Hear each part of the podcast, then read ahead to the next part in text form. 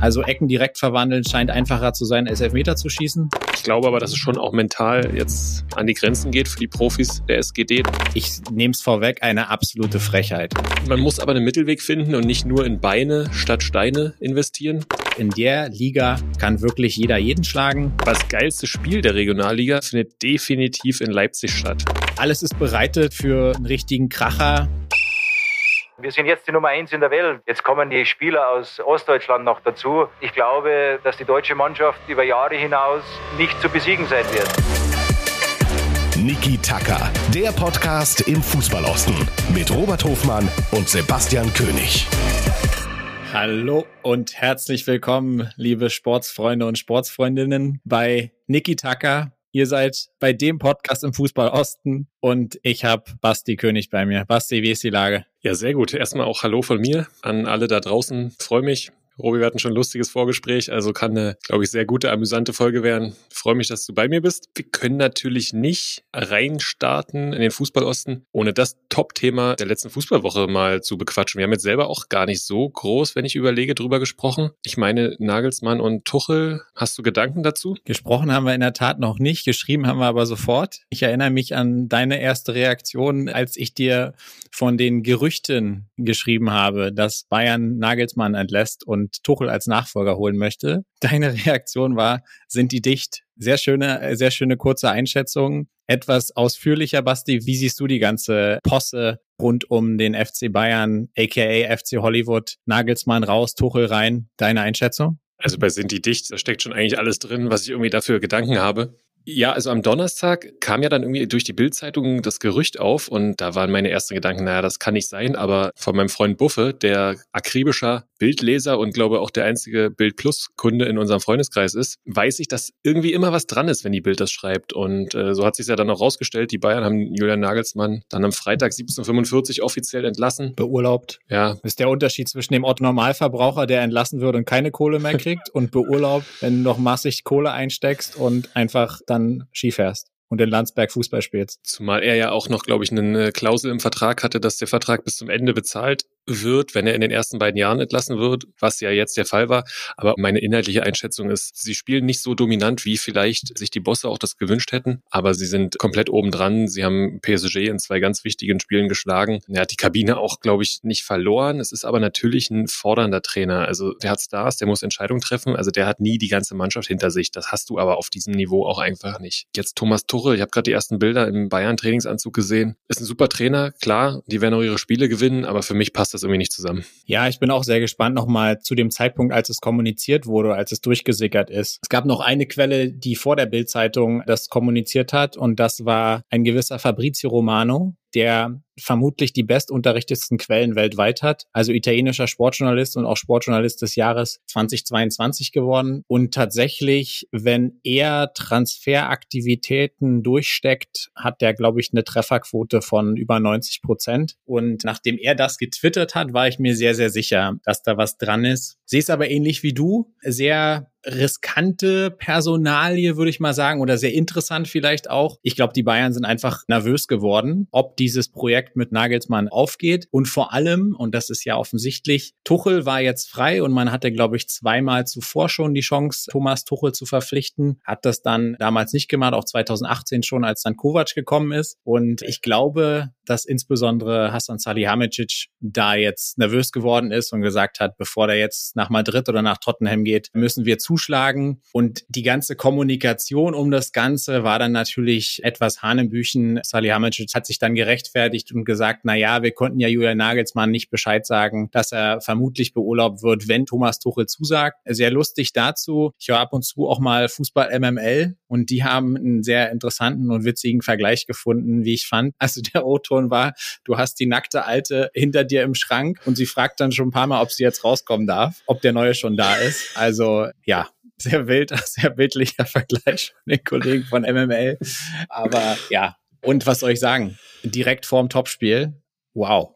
Also da ist ordentlich Zunder drin und Tuchel, wie du sagst, wird wahrscheinlich bei Bayern funktionieren. Die Frage ist nur, wie lang. Tuchel ist auch jemand, der ja, sich immer klar artikuliert und auch klar fordert. Und bei den ganzen Alpha-Männchen, die du beim FC Bayern äh, in der Verantwortung hast, bin ich sehr gespannt, ob diese Konstellation Kahn, Salihamidzic, Tuchel auf die lange Sicht hin funktioniert, unabhängig mal von dem sportlichen Erfolg. Ja, und damit auch mein letzter Satz dazu, dass natürlich Hassan Salihamidzic damit auch Risiko eingeht und dass ich mir speziell die Menschen Salihamidzic und Tuchel von ihrer Herangehensweise, wenn man so sonst Tuchel sieht, auf welchem Niveau er auch unterwegs ist, wird er das aushalten, aber die beiden werden nicht so zusammenarbeiten, wie wie Hassan Salihamidzic das sich wünscht. Und sein Auftritt im Doppelpass war auch, ja, einer der, der Schwächeren aus meiner Sicht. Und der FC Bayern hat nach wie vor Chancen, alle drei Titel die Saison zu gewinnen. Unter anderem auch den DFB-Pokal. Da geht's nächste Woche nach dem Bundesliga-Topspiel gegen Dortmund geht's zu Hause gegen Freiburg. Und vom DFB-Pokal möchte ich mit dir ein kurzes Recap machen der Landespokalbegegnung. Wir hatten letzte Woche, unabhängig von dem Gespräch mit Thomas Sobotzig vom Hallischen FC, haben wir uns sehr, sehr stark dem Landespokal gewidmet. Und ich fand, der Landespokal hat auch alles geliefert, was wir uns versprochen haben. Ja, mehr sogar, muss ich sagen. Allein wenn ich nach Sachsen gucke und wir starten mal mit unserem ja, Duell der Woche. Wir haben es so ein bisschen dann auch in den sozialen Medien hochsterilisiert. Äh, Lipsia Eutrich, der älteste Verein Sachsens, sensationelle Kulisse, großen Kampf geliefert gegen Neugersdorf. Damit sind wir drin im Wernesgrüner Sachsenpokal. Ich habe jetzt auch sogar die Highlights gesehen. Ostsport TV hat das Ganze begleitet, äh, videotechnisch. Natürlich hochdramatisch, Robi. Du hast es auch gesehen, ne? Hochsterilisiert hat mir gefallen. Sicherlich gefällt das auch Bruno Labbadia. Aber ja, ich habe es auch gesehen und wir packen euch das auf jeden Fall mal in die Show Notes. Also es war ein absolutes Sauwetter in Leipzig an dem Tag. Es hatten sich trotzdem eine ganze Menge Fans eingefunden. Ich möchte bitte eure Aufmerksamkeit, bevor ihr Richtung Ende ähm, geht, auch dem einen Fan widmen, der oberkörperfrei das Spiel verfolgt hat bei wahrscheinlich vier Grad und Regen. Ja, Eutrich hat wirklich sehr gut mitgespielt und am Ende sehr, sehr dramatisch verloren. Also Spielverlauf in aller Kürze liegt 0-2 hinten, kommt dann so 59. Minute nochmal auf 1-2 ran und kriegt dann tatsächlich in der 90. Minute einen sehr, sehr klaren Foul-Elfmeter, versehen mit der roten Karte für den Stammkeeper vom FCO.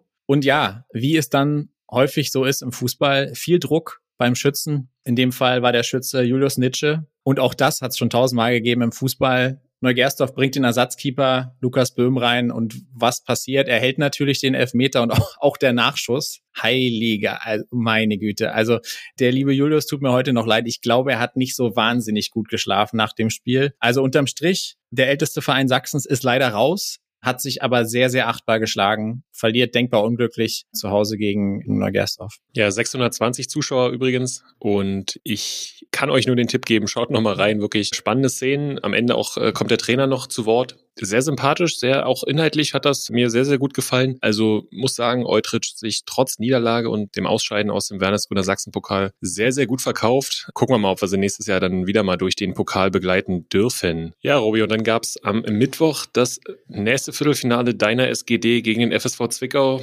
Dynamo bisschen rumgewerkelt an der Aufstellung, vielleicht weil sie die Hoffnung haben oder die eventuelle Sicherheit, sich über die Liga zu qualifizieren. Deshalb für mich auch nicht ganz überraschend, dass sie gegen Zwickau verloren haben und jetzt ausgeschieden ausgeschieden sind. Ja, exakt, exakt wie du sagst. Natürlich ist es ein bisschen unglücklich. Du verlierst erst in der Liga sehr, sehr überraschend gegen Bayreuth und jetzt auch noch dann im Pokal gegen Zwickau glaube, man hat so ein bisschen die Kalkulation, dass man mindestens Fünfter wird und sich auf diesem Weg auf jeden Fall für den DFB-Pokal qualifiziert in Dresden. Aber ja, das ist auch die Gefahr da, dass du so ein bisschen diesen mühevoll aufgebauten Flow dadurch verlierst. Aber ja, man darf auch nicht vergessen, du hast am Wochenende ein absolutes Topspiel vor der Brust, spielst in Osnabrück und ich denke, dass sowohl die Aufstellung als auch die Planung dahingehend vielleicht auch die Köpfe schon ein bisschen mehr in, in Osnabrück waren an der Stelle. Ja, nicht mit dem Kopf in Osnabrück waren die Köpfe des FC Grimma. Robi, ein weiteres Viertelfinale, wirklich sehr spektakulär in Grimma. Der Oberligist empfing den ersten FC Lokomotive Leipzig und führte bis zur 90. Minute plus fünf. Ja, auch in Überzahl eine Halbzeit lang ging, ging Grimma in Führung. Auch schöne Kulisse, 1200 Zuschauer. Ja, 90. plus fünf.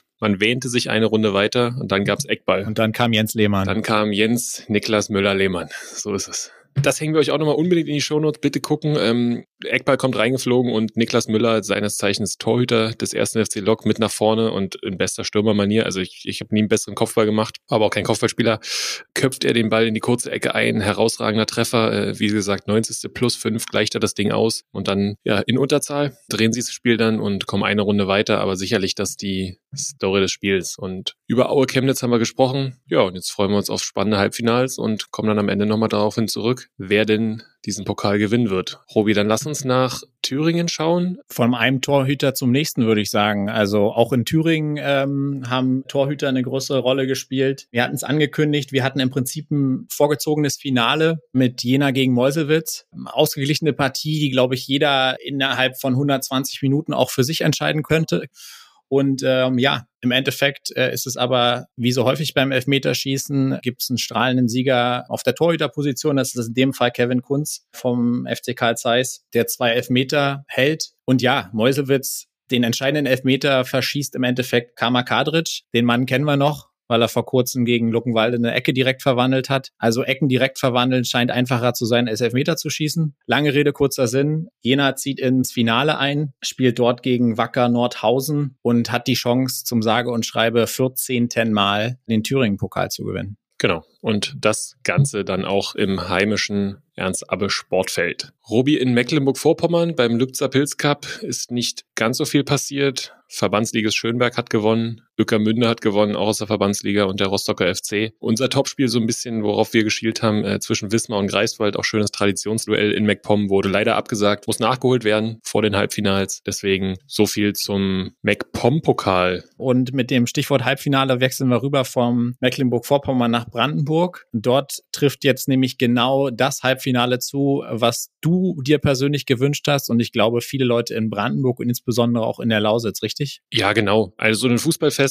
schön für die Leute hier, spannend für die Leute hier. Der Fußball polarisiert dann sicherlich in der Region. Deswegen ja, freue ich mich auf das Spiel. Bin da, bin da sehr gespannt. Hoffe, dass alles friedlich und im Rahmen bleibt und dass der Bessere dann auch gewinnen mag. Das andere Halbfinale schon überraschend. TSG Einheit Bernau mit Nico Tomaszewski als Trainer, ehemaliger BFC-Torhüter, werden viele von euch da draußen noch kennen, haben sich gegen Ludwigsfelde im Elfmeterschießen durchgesetzt und treffen jetzt an einem Mittwochabend auf den FSV 63 Luckenwalde, der auch sich mehr oder weniger glücklich in Neuruppin nach Elfmeterschießen durchgesetzt hat. Und mit glücklich durchsetzen mache ich den nächsten Übergang. Wir haben schon viel von Elfmetern hier ähm, gesprochen, gehaltenen Elfmetern, verschossenen Elfmetern. Was wir noch nicht hatten, ist äh, ein Gurkenelfmeter, der dann trotzdem reingeht. Und äh, so gesehen gesehen habe ich das beim BFC gegen Altklinike. Weiß nicht, ob du was gesehen hast, aber im Endeffekt gewinnt der BFC 1-0 gegen Altklinike durch einen Elfmeter von Beck. Also ich habe die Elfmeter besser geschossen und das will schon was heißen. Aber danach fragt kein Mensch. Das Netz muss zappeln, würde Buffe sagen. ja, auf jeden Fall. Der BFC hatte vorher auch angekündigt, dass man die Meisterschaft abgehakt hat. Bei 14 Punkten Rückstand wenig überraschend und dass man jetzt den vollen Fokus auf den Pokal legen möchte. Also das ist das, was bei mir vom Cosi Wash Landespokal in Berlin hängen geblieben ist. Genau, gestern wurden die Halbfinals dann ausgelost. TuS Maccabi gegen Viktoria und Sparta Lichtenberg gegen den BFC, sodass ein mögliches Regionalliga-Finale dann am Finaltag der Amateure möglich sein sollte.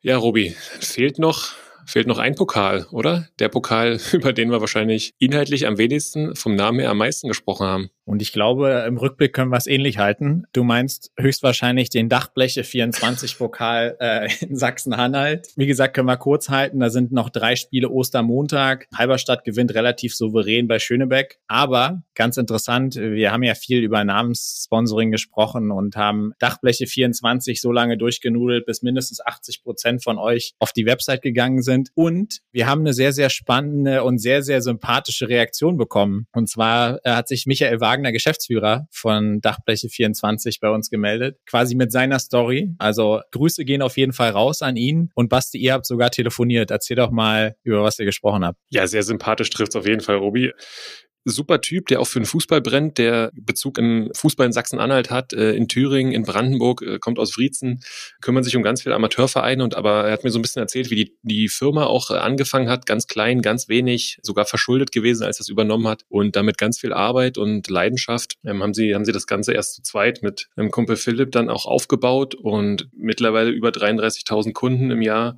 haben äh, Top-Bewertungen Ich habe mir noch mal erzählen lassen, was man so macht. Eine Dachbleche kannst du ja schwer vorstellen, aber geht's dann, ja, wenn du mal ein Carport brauchst oder eine Halle oder eine Scheune. Und die Besonderheit wohl bei ihnen ist so, dass sie halt auch einen Dachkonfigurator entwickelt haben, ja, und äh, alles selbst hergestellt wird, alles selbst produziert wird, selbst geliefert wird und er diese Leidenschaft halt für den Fußball hat und deswegen auch ganz viele Amateurvereine. Ähm, Perleberg Westerhausen, Wriezen, Königsbruck, also ganz viele Vereine einfach unterstützt, weil das ihm ein Bedürfnis ist. Und ich finde das ja immer geil, weil die könnten ja auch alles andere mit ihrem Geld machen oder in andere Sachen stecken. Und wenn dann irgendwie nur ein Fußballverein, auch wenn es ein Trikotsatz oder was auch immer ist, davon profitiert, ist das ja herausragend. Deswegen trägt der Landespokal in Sachsen-Anhalt zu Recht den Namen Dachbleche 24 Landespokal, obwohl es immer noch witzig klingt. Ja, sehr geile Story. Ich kann auch nochmal die Story ganz kurz und dann sind wir auch durch mit Dachbleche 24 ähm, äh, vollenden finden. Ich habe meiner Frau davon erzählt, sagt sie, ja, Dachbleche 24, klar, sehe ich ständig im Hintergrund. Also das ist nochmal so ein bisschen, wie gucke ich Fußball und wie guckt meine Frau vielleicht auf Fußball. Aber ja, Dachbleche 24 ist eben auch bei Hansa, bei Magdeburg und auch in der Bundesliga vertreten beim VfL Bochum. Und offensichtlich ist meiner Frau das aufgefallen. Also so wie wir darüber gestolpert sind, ja, Dachbleche 24, was machen die überhaupt? Wer sind die überhaupt? Ja, also Sponsoring scheint zu funktionieren bei den Kollegen. Umso besser, wenn es dort jemand trifft, der auch für dieses Thema brennt, der auch für den Amateursport brennt und für Fußball. Einfach eine super sympathische Story und ganz witzig, was dieser Podcast hier so erreichen kann. Also schöne Geschichte rund um den Landespokal in Sachsen-Anhalt. Genau, Robi. Und damit genug Pokal, mehr Liga. Die erste, zweite Liga hatte Pause. Wer aber nicht Pause hatte, ist die dritte Liga. Ja, wir hatten ja Thomas Sobotzek zu Gast. Wir haben gesagt, der HFC wird die wird das Wochenende eröffnen und er hat es eröffnet. Er hat einen Punkt geholt wo ich sage, am Freitag war der noch mehr wert als dann vielleicht am Sonntag nach den anderen Ergebnissen. Grundlegend zweimal geführt, ein ordentliches Spiel gemacht. Am Ende ist der Punkt aus meiner Sicht, gerade dann, wenn du die anderen Ergebnisse jetzt kennst, dann zu wenig, oder? Das sehe ich ganz genauso. Ich würde sogar so, so weit gehen, dass das das beste Heimspiel und das Retouristisch war. Spielen ganz guten Fußball. Du sagst, im Endeffekt, sie sind sieben Spiele ungeschlagen, allerdings sind fünf davon auch unentschieden. Brisanterweise auch das dritte Mal jetzt ein 2 zu 2. Du hast mit Müller und Bolicki dann auch endlich mal zwei Leute auf deiner Torschützenliste, die irgendwie ewig die Hütte nicht getroffen haben. Also prinzipiell ziemlich viel auf Grün, bis auf das Ergebnis, was wieder nur ein Unentschieden ist, genau wie du sagst. Du kommst damit eben natürlich nicht vom Fleck. Spielerisch sieht's gut aus. Und wenn wir ganz ehrlich zueinander sind, haben wir das aber bei André Meyer auch schon öfter gesagt. Also der HFC muss auf jeden Fall dringend punkten und es könnte keine bessere Gelegenheit dazu geben, aber auch keine größere Herausforderung als jetzt am Wochenende. Du spielst nämlich gegen eine sehr, sehr gut aufgelegte zweite Mannschaft von Borussia Dortmund und wenn man sich die Tabellenkonstellation anguckt, wahnsinnig wichtig, würde ich sagen wie eigentlich immer aktuell. Klar, jedes Spiel ist wichtig, logisch, aber wir hatten darüber gesprochen, über die Konstellation, dass du vier Absteiger hast und es eigentlich nur um die zwei Plätze darüber noch gehen kann, um die sich eben sechs Mannschaften streiten. Und Dortmund 2 ist eine dieser Mannschaften, die wir dazu zählen. Aber ganz kurz, äh, bevor ich es vergesse, wir müssen auch noch über die rote Karte sprechen, die Redemann bekommen hat ich nehme es vorweg, eine absolute Frechheit. Ja, wer die Szene nicht gesehen hat, kann gerne noch mal reinschauen. Auch das hängen wir euch in die Show Notes. Bei einem Eckball gab's normales Gerangel. Gegenspieler baut sich vor ihm auf, geht ihm so ein bisschen auf den Sack. Er schiebt ihn wirklich maximal schiebt und der lässt sich fallen, schmeißt sich um und der Schiedsrichter hat glücklicherweise auch eine 5 äh, für seine Gesamtleistung dann bekommen. Ja, Robi, du hast auch einen Kommentar in Social Media, was ein bisschen viral ging, äh, gemacht äh, und das würde ich komplett unterstreichen. Wenn das eine rote Karte ist, dann fliegen, ja, fliegen immer fünf, sechs Leute vom Platz. Also das, ja, keine Entscheidung im Sinne des Fußballs.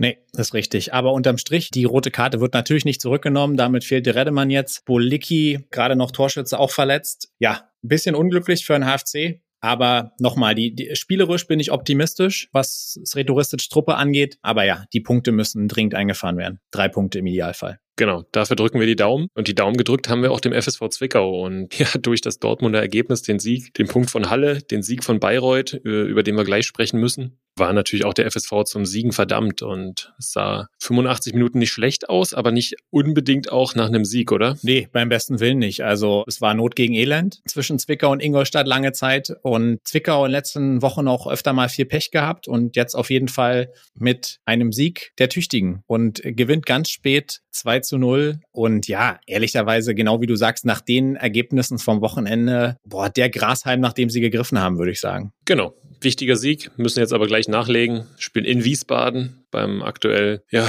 SVW, der auf dem Aufstiegsplatz steht. Schwierige Aufgabe, aber ja, nicht, nicht unlösbar. Zwickau immer so ein bisschen eine Wundertüte, brauchen jeden Punkt. Da würde ich mich auch schon über einen Punkt ehrlicherweise in Wiesbaden freuen für den FSV. Fakt ist aber auch ein Punkt Rückstand. Man ist voll drin und Ronny Thielemann hat zumindest mal die Hoffnung weiter bei den Schwänen geschürt. Stichwort Abstiegskampf und da hinten haben gefühlt alle gewonnen. Wer den Zwickauern und Hallensern da einen Bärendienst geleistet hat, war auch Erzgebirge Aue. Ich sag ganz ehrlich, ich glaube nicht, dass sie nochmal da hinten reinrutschen, auch wenn sie gerade eine erste Schwächephase haben. Aber sie verlieren nach zweimaliger Führung im Emsland, verlieren bei Ernst Middendorp und Meppen 2 zu 3. Ist das der erste Knick? Ist das die erste Krise für den FC Erzgebirge? Ja, von Mini-Krise müssen wir schon sprechen. Ja, weil ich glaube, wenn du ein Bezirksderby am vergangenen Mittwoch beim CFC im Pokal so sang- und klanglos dann doch verlierst, was schon auch Bedeutung für die Fans hat, danach verlierst du beim eigentlich abgeschlagenen Tabellennetzen, dann muss man schon sprechen. Ja, das ist schon dann ein, ein Knick.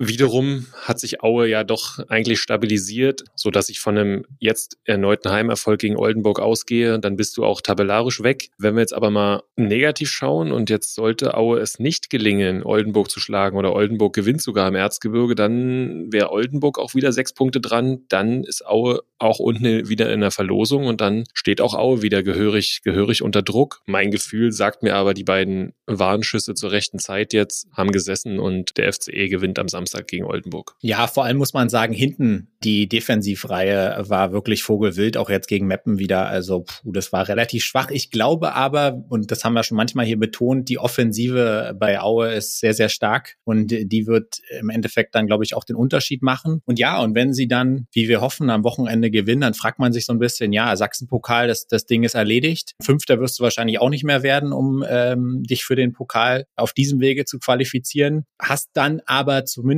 Planungssicherheit für die dritte Liga, sollte sollten sie jetzt gegen Oldenburg gewinnen. Das würde natürlich nie jemand so offiziell sagen. Aber dann hat ja Matze Heidrich als Sportgeschäftsführer eine ganze Weile Zeit, sich mit dem Kader für die kommende Saison zu beschäftigen. Ja, genau. Planungssicherheit, darum geht's, schnell irgendwie diese ja, avisierten 40 bis 45 Punkte zu sammeln und dann eine schlagkräftige Truppe für die neue Saison zusammenzustellen. Ja, wenn du ihnen das angeboten hättest im Winter, dass sie vielleicht im April schon planen können, hätte es jeder genommen. Nochmal da als Erinnerung, Aue stand schon wirklich bedeppert da und das auf einem Abstiegsplatz. Deswegen sind wir froh. Wer auch auf einem Abstiegsplatz steht, ist die Spielvereinigung Bayreuth. Und das war natürlich auch wieder ein Bärendienst für äh, unsere Drittligisten aus dem Fußballosten, den HFC und den FSV Zwickau, dass Dynamo Dresden sehr überraschend dieses Heimspiel verliert. Erste Niederlage seit, glaube zwölf Spielen. Korrigier mich. Nee, ist leider genau richtig und hat auch ein bisschen, zumindest mal kurzzeitig, ein bisschen meinen Samstag versaut. Dynamo verliert 2 zu 1 zu Hause gegen Bayreuth, weil es ihnen, man muss an der Stelle sagen, zum wiederholten Male nicht gelingt, aus den herausgespielten Chancen Tore zu machen. Das war in Ingolstadt schon so, obwohl du da 3-2 gewinnst. Das war auch teilweise gegen Duisburg schon so der Fall. Und jetzt ist es leider so, dass zum einen Bayreuth einen sehr, sehr guten Job gemacht hat. Also die haben mit ihrer Dreierkette sehr massiv hinten gestanden. Dynamo war oft zu verspielt, hat aber trotzdem massig Chancen. Also alleine in den letzten drei Minuten gibt's noch mal so viele klare Einschussmöglichkeiten, zumindest die Niederlage abzuwehren und einen Punkt zu holen. Das gelingt aber nicht. Bayreuth geht in Führung durch vermutlich das Kacktor des Monats. Also ich kann mir sehr gut vorstellen, dass Arndt Zeigler das aufgreifen wird. Also Paul Will mit einem sehr unglücklichen Eigentor und dann kriegst du mit einem Steckpass und einem Konter das 0-2, wo auch erneut Tim Knipping nicht so wahnsinnig gut aussieht. Zumindest sieht er nicht so schnell aus. Richtig, hat eindeutige Geschwindigkeitsnachteile. So oder so, man kann es drehen und wenden, wie man will. Markus Anfang hat das auch gesagt. Es waren genügend Chancen da, dieses Spiel für dich zu entscheiden. Es ist vielleicht der Schuss vor den Bug zur richtigen Zeit und macht nochmal ganz klar deutlich, und das haben wir auch schon ganz, ganz häufig gesagt, in der Liga kann wirklich jeder jeden schlagen. Bayreuth hat, by the way, auch zweimal Osnabrück geschlagen. Also was soll man sagen? Ist halt scheiße gelaufen, waren unnötig verschenkte Punkte und jetzt hast du umso mehr Druck am Wochenende in Osnabrück, Bremer Brücke, sehr, sehr heimstark. Ja, musst eigentlich mindestens einen Punkt holen. Ja, und das ist ja ganz spannend, ne? diese Erwartungshaltung jetzt in Dresden schon wieder durch. Äh, Im Winter warst du im Niemandsland, Dann fing es sehr, sehr bescheiden an. Jetzt hast du äh, eine Siegesserie gestartet und plötzlich spricht schon wieder jeder von Druck. Ne? Das ist halt diese Erwartungshaltung im Fußballumfeld Dresden, dass du mittlerweile, weil du oben dabei bist, erwartet jetzt wirklich wieder jeder von dir, dass du aufsteigst. Ja, und idealerweise ohne Relegation. Dafür ist dieses Duell sicherlich richtungsweisend. Ich glaube aber, dass es schon auch mental jetzt an die Grenzen geht für die Profis der SGD, dass der Druck wächst, einfach auch vom Umfeld. Und wenn sie dem standhalten, dann habe ich große Hoffnung. Aber sicherlich, du sagst es richtig, an der Bremer Brücke werden sie schon das erste Mal von einem Schwergewicht jetzt gewogen. Nee, absolut richtig. Spielerisch muss man sagen, war auch das Spiel gegen Bayreuth nicht wahnsinnig schlecht. Wie gesagt, teilweise ein bisschen fast zu verspielt. Der Kader gibt wahnsinnig viel her. Und Markus Anfang würde jetzt wieder sagen, ja, wir gucken äh, von Spiel zu Spiel. Wir wollen besser werden. Wir gucken nicht auf die Tabelle. Und Druck haben wir sowieso immer. Aber an dieses Narrativ haben wir uns inzwischen ja auch schon gewöhnt. Alles andere als du hast ordentlich Druck, da nicht zu verlieren. Also gucken wir gespannt nach Osnabrück. Wird sicherlich nicht ganz unwichtig sein. Und ich hatte schon mehrfach gesagt, du hast nicht nur Osnabrück, du hast auch noch Mannheim, Wien, Wiesbaden und Saarbrücken. Also für Dynamo ist sicherlich jetzt im April, sind es die Wochen der Wahrheit. Und die Wochen der Wahrheit starten auch für Hansa Rostock. Und damit sind wir in der zweiten Liga und kümmern uns mal um unser Niki Tucker Duell der Woche. Dieses findet am Sonntag statt. 13.30 Uhr MDCC Arena und unsere beiden Vereine aus dem Fußballosten treffen aufeinander. Der 1. FC Magdeburg empfängt mit dem neuen Trainer anreisende Hanseaten vom FC Hansa aus Rostock. Robi, was wird das für ein Spiel?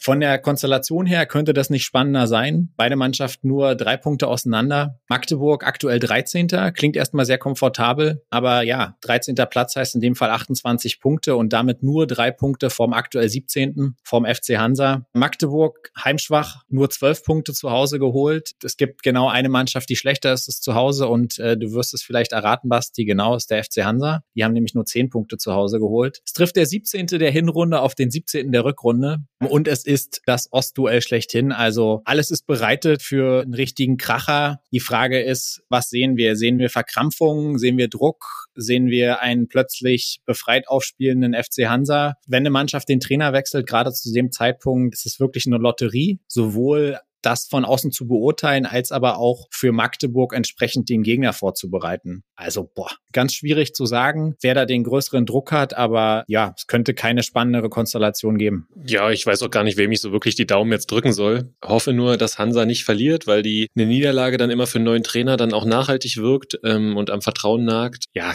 es wird auf jeden Fall eine geile Atmosphäre. Es wird äh, ausverkauft sein. Es wird auf dem Rasen zur Sache gehen. Rostock wird hellwach sein. Ich rechne mit einem ganz turbulenten 0 zu 0 0, ehrlicherweise. Damit könnte ich auch leben, muss ich sagen. Wäre natürlich für die Zuschauer nicht ganz so cool, aber irgendwie eine Punkteteilung und ein guter Auftritt von Hansa wäre mir schon wichtig. Das würde ich mir schon irgendwie wünschen für die danach folgenden Aufgaben. Gut, äh, bei mir liegen die Präferenzen einfach ein bisschen anders. Das ist auch kein Geheimnis, dass ich da eher dem FC Hansa die Daumen drücke und dass sie dann eben ranrücken an Magdeburg. Dann ist auch für beide Mannschaften noch alles drin für den Klassenerhalt. Stichwort Magdeburg, da gab es aber auch positive News unter der Woche. Der FCM hat am Dienstag verkündet, dass man mit Barisch Artig weitermacht, der zweifelsohne prägende Spieler beim FCM in den letzten Jahren und somit wieder ein sehr, sehr positives Signal, was man da aussendet. Und ja, wie gesagt, in Dresden hat er nicht so wahnsinnig gut funktioniert. Da hat er mehr gelegen als gespielt. Für Magdeburg war er dann ein Glücksgriff und ist es bis heute somit sehr, sehr gute Entscheidung in Magdeburg, wie ich finde. Ja, Robi, da stimme ich dir zu. Und damit machen wir auch die zweite Liga zu. Der Blick in die Bundesliga verrät uns, Robi, dass der erste FC Union am Samstag gegen Stuttgart spielt. Viel mehr gibt es da auch gar nicht zu sagen, oder? Nee, also Stuttgart zu Hause letzter Platz. Wir wissen aber, was Union und Favoritenrolle immer ein bisschen schwierig. Nichtsdestotrotz, ich glaube, Union wird das ziehen und weiterhin seine Kreise ziehen in Richtung Europa, vielleicht sogar Champions League. Und dann, nachdem sich die Dreifachbelastung ja durch das Ausscheiden in Europa League erledigt hat, gibt's aber noch den Pokal und der folgt dann direkt mit der vermutlich schwersten Aufgabe, die man so kriegen kann. Und zwar geht's Dienstagabend zu Eintracht Frankfurt. Da wiederum sind sie wieder der Außenseiter. Und äh, ja, wir gucken mal. Also einmal klarer Favorit zu Hause gegen Tabellenletzten Stuttgart, einmal Außenseiter gegen Frankfurt, die sicherlich gewillt sind, die Niederlage an der alten Försterei wettzumachen und ja Pokal erprobt sind. Also wir werden sehen, wenn wir das nächste Mal zusammenkommen, äh, werden wir wissen, ob der FCU weiterhin die Chancen aufs Double hat. Genau, und vom potenziellen Doublesieger Union Berlin gehen wir in die Regionalliga Nordost, wo sich auch ganz viele Doublesieger der ehemaligen DDR tummeln. Ja, und äh, mit einem Schwergewicht der ehemaligen DDR-Oberliga wollen wir gleich mal einstarten. Und zwar Rot-Weiß Erfurt. Unter der Woche ein bisschen überraschend gegen eine der Wundertüten der Liga, gegen Luckenwalde, nicht gewonnen. Und ja, damit könnte jetzt sehr, sehr schnell Energie Cottbus wieder profitieren. Also es bleibt nach wie vor sehr eng, insbesondere was den Zweikampf zwischen Erfurt und Cottbus angeht. Ja, genau. Ausblick aufs Wochenende zeigt uns äh, beide mit Heimpartien, beide vermeintlich machbar, ja, aber sowohl Hertha 2, die in Cottbus spielen, als auch Viktoria, die in Erfurt dran sind. Ja, auch schon unangenehme Gegner, auch so ein bisschen Wundertüte immer. Man meint vermeintlich, okay, im Heimspiel müssten Erfurt und Cottbus das ziehen. Werden sie vielleicht auch, so sind die Erwartungen, ich glaube aber, dass mindestens einer einer stolpern wird. So wäre, wäre meine, meine Tendenz. Und wenn einer der beiden stolpert, kann aus dem Zweikampf vielleicht nochmal ein Dreikampf werden. Und zwar, da haben wir Freitagabend eine ganz spannende Konstellation mit Altklinike gegen Jena.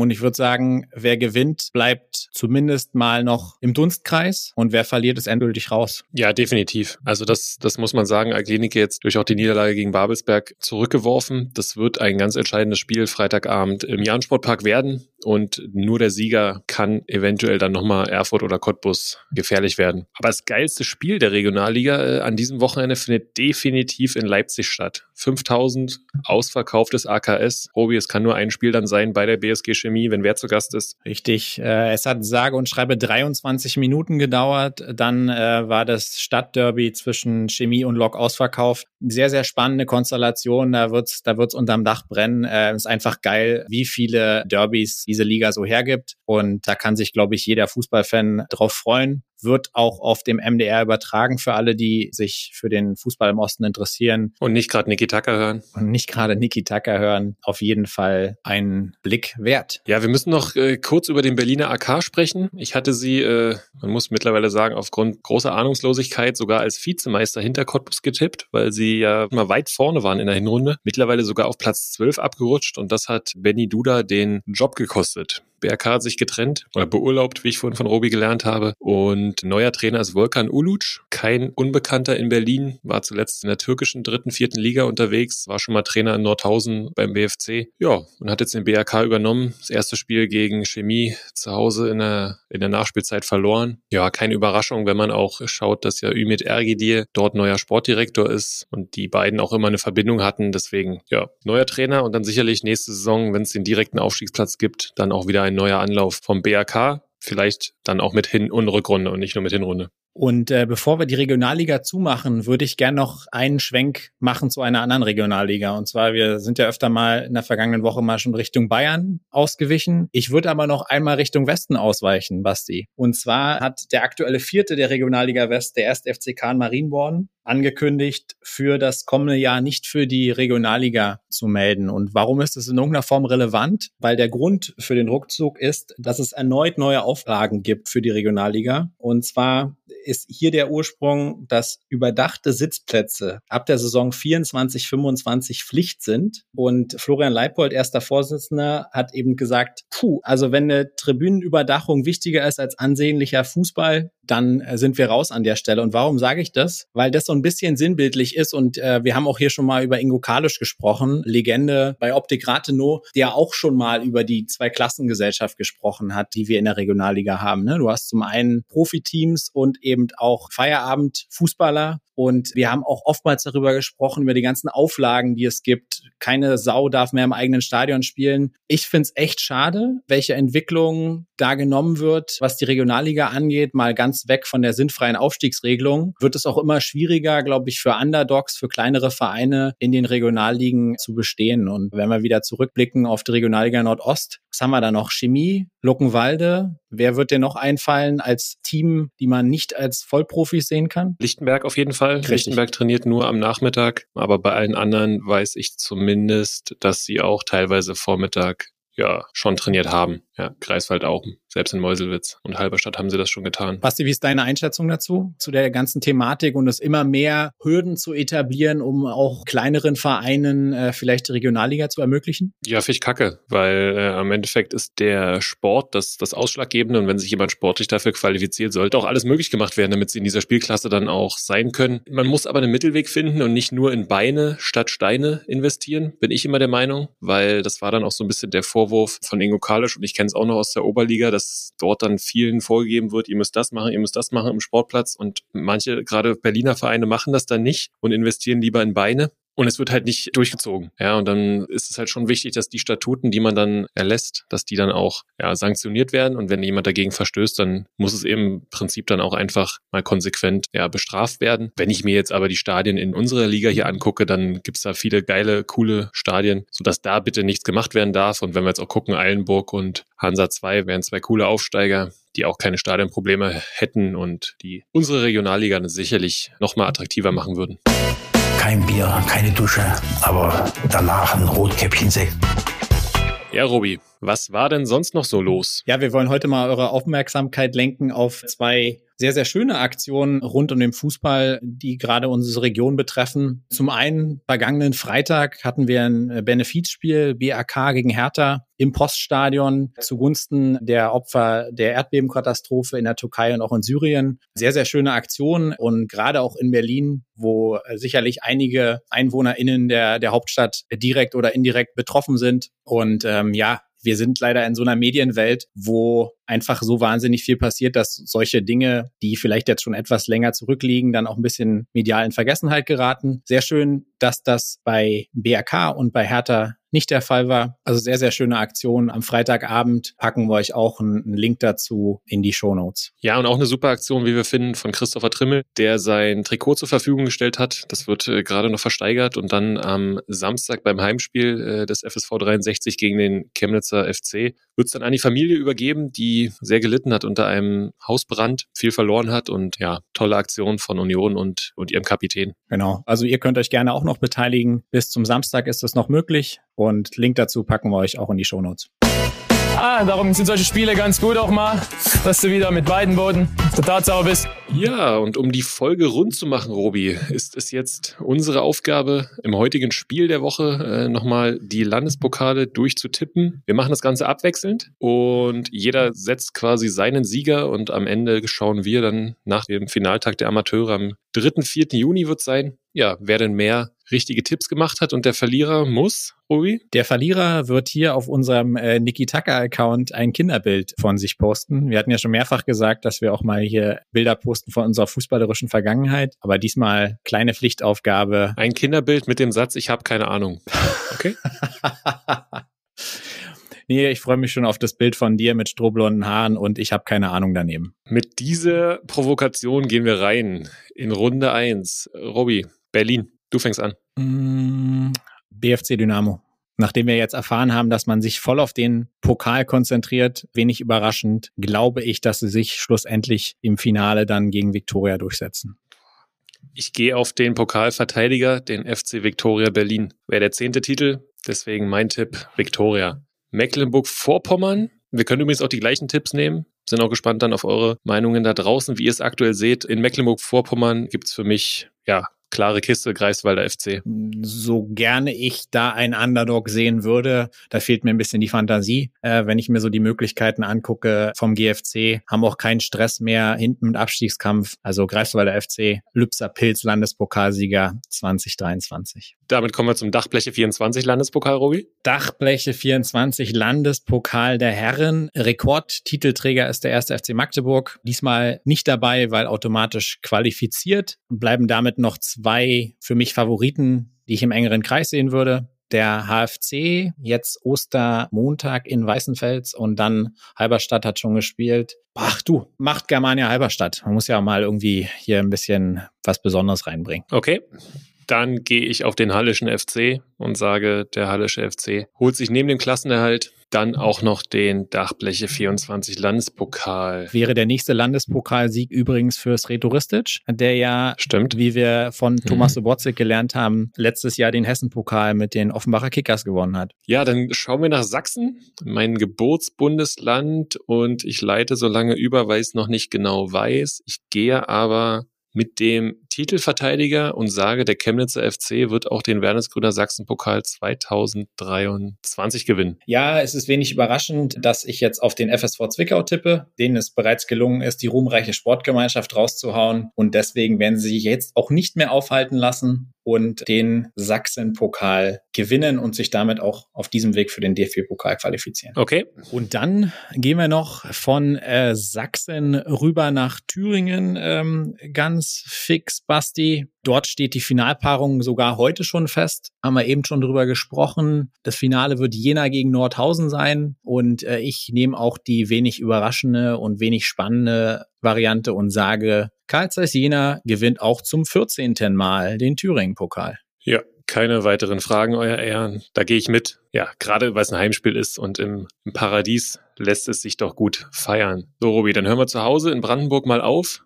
Wer gewinnt den Landespokal äh, bei uns zu Hause in Brandenburg? Ich bin sehr gespannt schon mal aufs Halbfinale. Ich glaube aber, es wird ein bisschen davon abhängig sein, auch wo das Finale stattfindet. Könnte mir aber vorstellen, wenn Luckenwalde unter Umständen ins Finale kommt, das vielleicht auch wieder in Luckenwalde ist. Dim, dim, Ja. dim, dim. Ja, wie, wie- aber Cottbus hat da auch schon verloren. Also wahrscheinlich. Aber ein Underdog-Tipp wäre schon cool. Ich sage, Luckenwalde wird Landespokalsieger.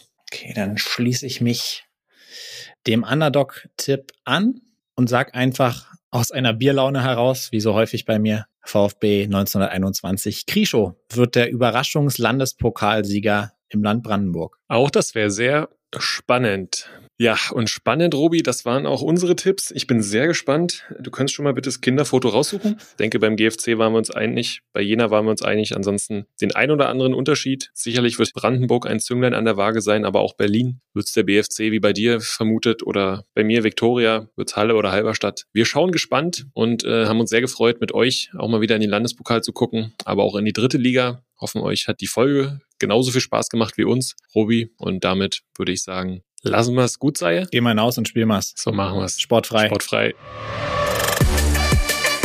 Niki Tacker, der Podcast im Fußballosten mit Robert Hofmann und Sebastian König.